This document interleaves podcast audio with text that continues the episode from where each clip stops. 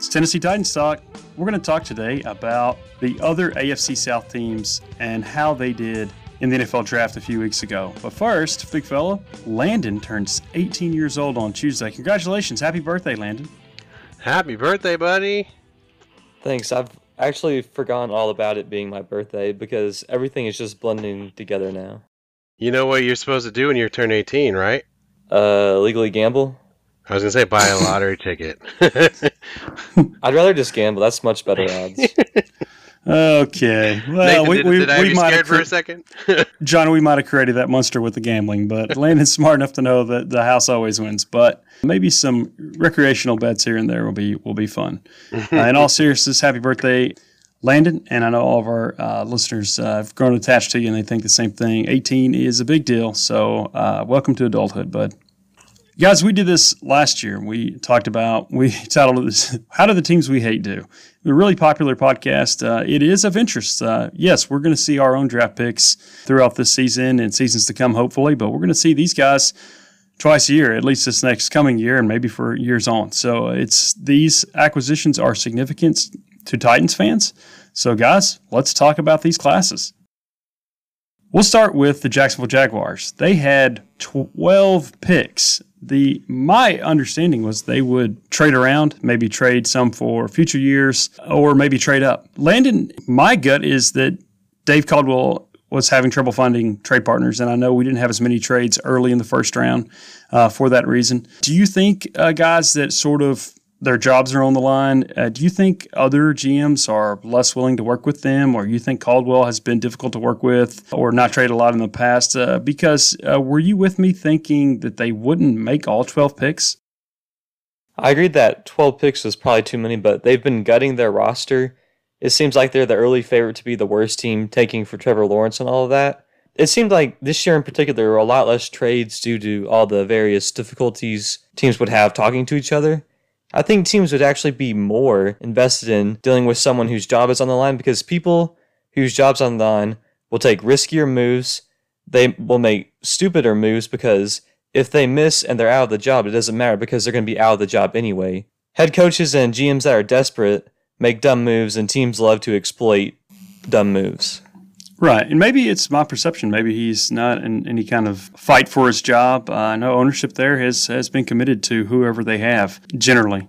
John, CJ Henderson went ninth overall. CJ Henderson is, of course, the cornerback from Florida.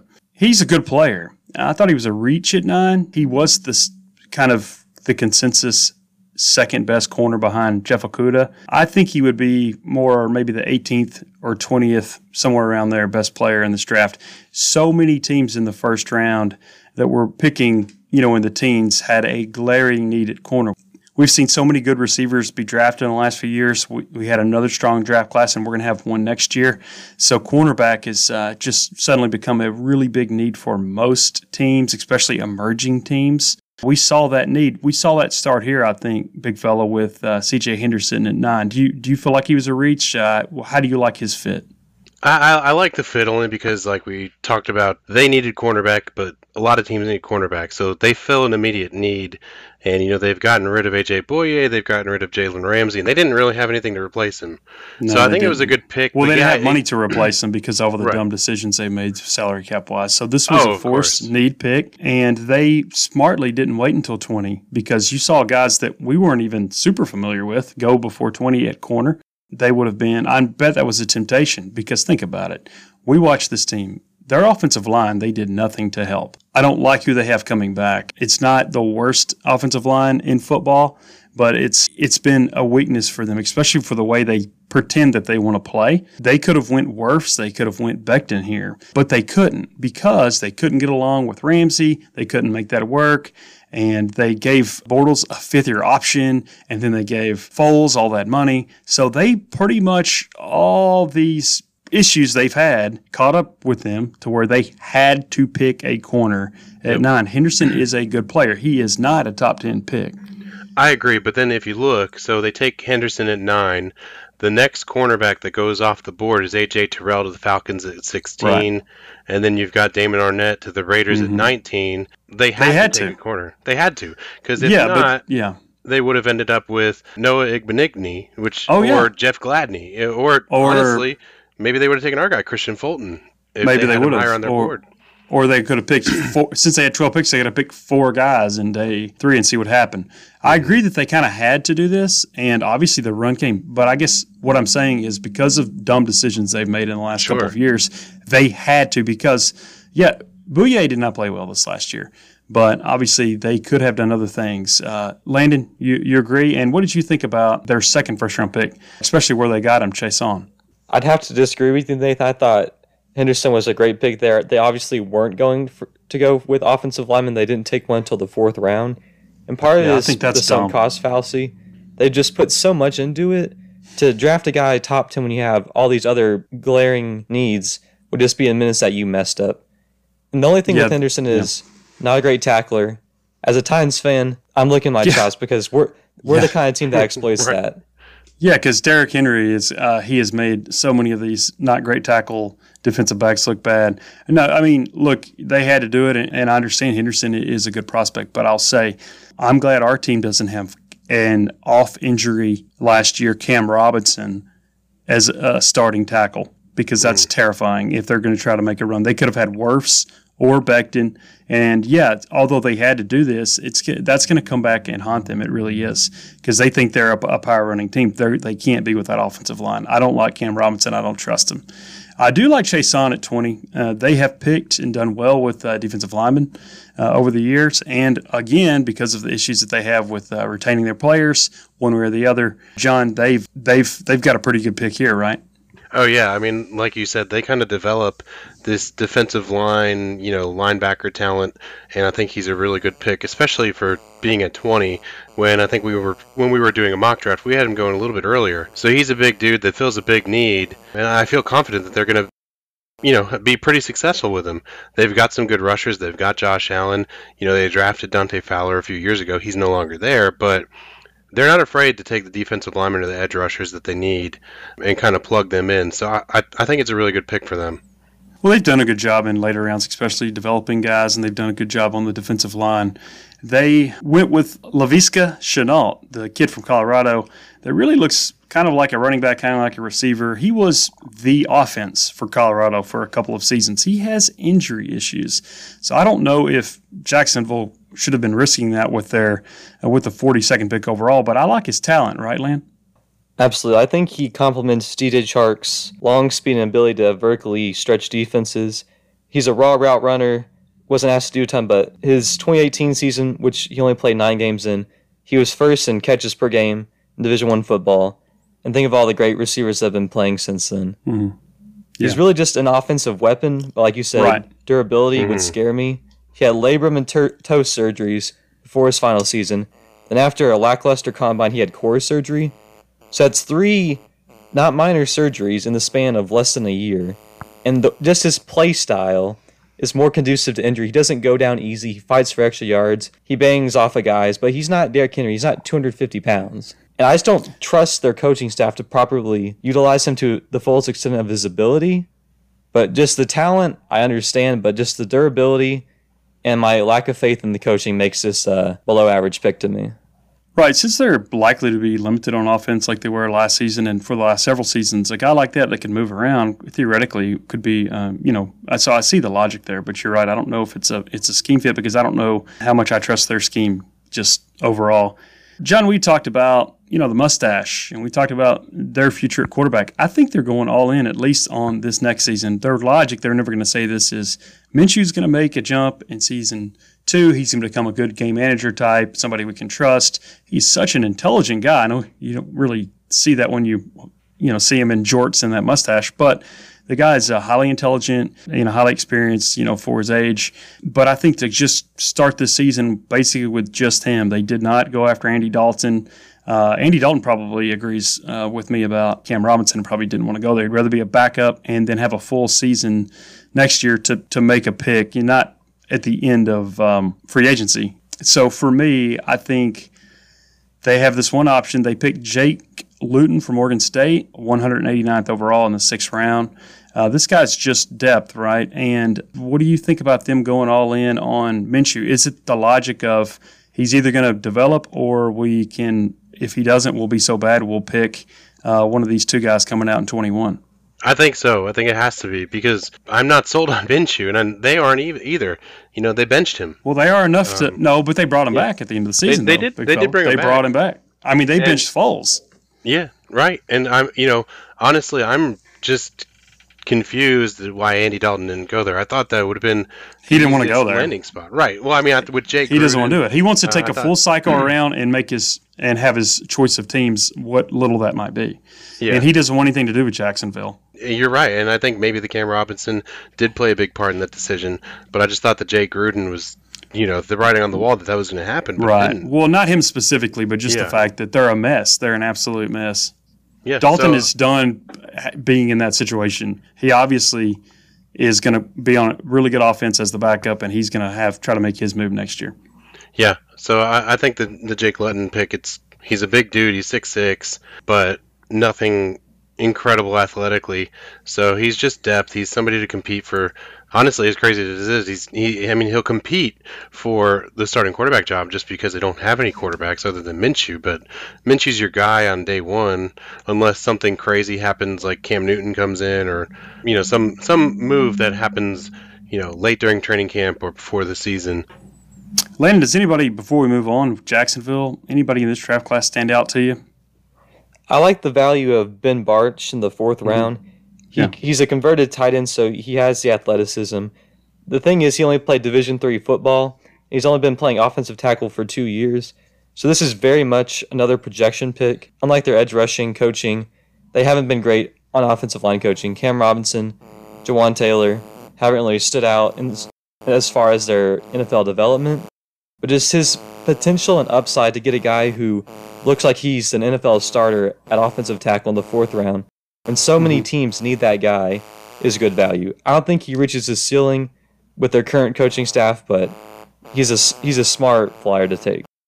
Yeah, that, that is a pretty good one. I mean, when you come from Division three, big big fella, you know all about that. This is this mm-hmm. guy's like you, but had a like a five inch growth growth spurt while he was there. So six six three oh nine, played at St. John's, Minnesota. Um, that that would be an interesting thing because they would need someone like that to step up. And it's interesting that he, you know, as much need as there is for a tackle, that that he lasted uh, as long as he did, 116th. Guys, Yeah. let's go to the Colts. Now the Colts side they've done a good job picking the last few years. I think their front office is a little overrated. I know they've done some good things, but um, they had a solid draft. Of course, their de facto first round pick is DeForest Buckner. They traded the 13th pick to San Francisco for Buckner. The 49ers turn around, trade down from 13 to 14, and still pick a guy I like, Javon Kinlaw from from South Carolina, who is a very similar type of player, at least coming out to Buckner. They've paid Buckner like $22 million a year. Yeah, he's good, but he got great money.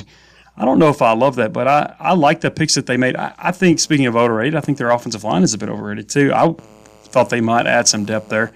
But they're going all in, and I think they watched us play enough that they want to get physical. So, Big Fella not having a first round pick, they had two second round picks. 41st overall, they went Jonathan Taylor, who I know we both really liked. Yeah, we both liked him. He, he's a really physical runner, and you pair him with Marlon Mack. You've got a pretty good one-two punch there. So, like you mentioned, they kind of want to mimic our offensive style and run down run down your throat. So I think it's interesting, like you kind of said, they, they didn't go offensive line. They only actually picked uh, one offensive lineman. They picked a guard. So I think they need to get more physical on the offensive line. Yeah, they have some good pieces there in Quenton Nelson, and they you know re-signed their left tackle to big money. But two offensive linemen does not make a line. Landon, I you like uh, Michael Pittman. He's he he's impressed me. I don't know if he has like the just straightaway speed to uh, just be like a dominant one, but he's going to have to step in for them. They have smaller receivers. He seems like he would be a pretty good fit for Phil Rivers. Absolutely. When you, said earlier they've been a very solid offseason team over the past couple years. Michael Pittman is the definition of solid. He's a solid athlete, solid route runner, solid blocker, great hands. He plays special teams. He was the best wide receiver on the board by a long shot when Tee Higgins went one pick before. Like you said, he's a different archetype compared to T.Y. Hilton. They're uh, going to be a running team, obviously, with drafting Jonathan Taylor and having Mack and Hines. They don't need a bunch of receivers on the field. Like like we do, they'll probably have a bunch of two receiver sets. You have Right. Hilton's speed and Pittman's just physical dominance. That's a that's a nice combination for Philip Rivers to use when he's not just handing the ball off to a great running back behind a great offensive line. I liked Jacob Eason for them in the fourth round, 122nd overall. He was my fifth quarterback. He's my fifth quarterback. To get him in the fourth round, I mean, that kind of just was obvious, but they didn't. You know, they got what they needed. They got they needed another safety. Got him in the third round. Uh, Julian Blackmon from Utah, who uh, coming off of injury, uh, he is an, an NFL player. He is a, a valid third round pick. I thought that was pretty smart. Uh, Jonathan Taylor, I'm a big fan of. Yeah, they have Mack, but they would complement each other pretty well. Pittman is a pretty good fit. Yeah, I'd like to see them go maybe offensive line, even uh, uh, you know third round, but they didn't, and that's fine. Jacob Eason though is is a good shot to take. You never know, and I think him sitting behind Philip Rivers is just kind of obvious for the fourth round. Yeah, and you just kind of go down the line. There are guys that you like and that you've heard of that, that could be interesting for them. Anybody stand out to you, John, for uh, later later picks for them? With their later picks, uh, I mean, you know, they they didn't draft a whole lot of need. I don't think. I always like when, for whatever reason, I always like UMass guys, Massachusetts, um, and they drafted Isaiah Rodgers uh, in the sixth round, four-year starter at UMass. So obviously not top competition, but played four years of college football, three pick sixes in college, kickoffs, punts. He, he does it all. So I think getting a utility player like that from a smaller school, sneaking in, you know, to you know, he, he might have been a guy that's undrafted, you know, on another team. Um, so I always like those picks, and he could be a guy that is a great utility player for them, and maybe eventually, you know, I, I think he's a little small to compete at the corner position. He's 5'10", 170, so he's he screams special teams to me, which for Indy, that's somewhere that I feel like they don't ever address. So I think it's a I think that was a, a an interesting pick. Yeah. Guys, let's talk Texans. They're probably the most interesting uh, team in this division offseason wise, just because, you know, the curious trades that Bill O'Brien makes and all that. And, and I think, you know, he takes a lot of junk or whatever. And yeah, they're head scratchers, but they play pretty well. I think that's masked by what good quarterback play they've gotten. But, um, you know, they have uh, sort of mortgaged this draft uh, when you say Landon uh, for what they did last year and what they're going to try to do next year immediately. For instance, essentially their first round pick is um, Laremy Tunsil, 26 overall pick, of course, went to Miami. And then their third round pick, they traded for Gareon Conley, which I don't, I didn't really like that. And they haven't, uh, as of yet, offered him the fifth year option. He did not play. Yeah, he was kind of out of scheme for the Raiders, but I, I don't know. I thought that was a, a pretty high. I don't think anybody else is going to give them anything close to that. And of course, we know about their original second round pick. Uh, they traded for Brandin Cooks, who's uh, been kind of off injured recently. And then, of course, they got the 40th pick back for uh, giving uh, DeAndre Hopkins to Arizona for uh, that pick and David Johnson's contract. So, essentially, their first pick was Ross Blacklock, the defensive tackle from Texas Christian that we had talked a lot about and liked. Uh, Landon, we, we liked him maybe um, for us. Uh, he's a good, especially if they play more 4 3, he's going to be a good fit for them, right? I would agree. He was definitely the best defensive lineman on the board. DJ Reader, who was their best defensive player last year, went to Cincinnati on a big deal. Blacklock isn't the run stuffer Reader is not by a long shot, but he has a lot more pass rush upside, and obviously he'll be a lot cheaper. My only question with him is he missed all of 2018 with an Achilles injury. And it seems like a lot of the Texans front seven guys that you think of as stars have dealt with injury. They had Brian Cushing, Benardrick McKinney was hurt, Clowney, J.J. Watt. This seems like the guys that they depend on get hurt. I don't know if it's a strength and conditioning staff thing or if it's just bad luck, but an Achilles injury is a major deal. Oh, yeah, especially they're for a man that size, yeah. But their defense was terrible. They were 28th in yards, 26th in points per drive allowed. They were bottom eight in passing and rushing yards per attempt allowed. So they took the best defensive player to make their defense a little, a bit less terrible, and they're just going to hope that Deshaun Watson and all these mis- misfit toys at skill position around him make it work.